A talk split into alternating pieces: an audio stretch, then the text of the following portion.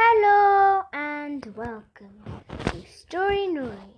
And today's Rebel Girl story is about Alek Wek, supermodel. Once upon a time, there was a girl named Alek who would stop by a mango tree to get a snack on her way home from school. In Alek's village, there was no running water nor electricity. She had to walk for, to a well for drinking water. But she and her family lived in a sim- lived a simple and happy life.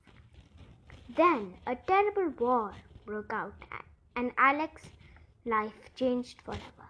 As the warning sirens wailed over their village, Alek and her family had to run away from the fighting. It was the rainy season. The river had flooded. The bridges across it, across it were underwater, and Alek could not swim. She was terrified of drowning, but her mom helped her to cross safely to the other side.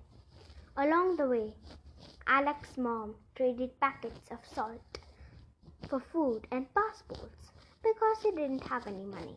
They managed to ex- escape from the war and made their way to London. One day, she was in a park when a talent scout from a famous modeling agency approached her. He wanted to recruit Alek as a model.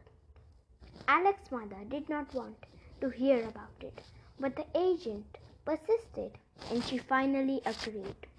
Alek looked so different from any other model, and she instant, instantly became a sensation.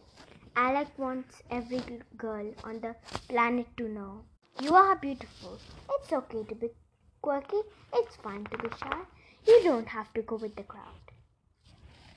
Born on April 16, 1977, in Sudan. And I hope you enjoyed the story of Alek Wek.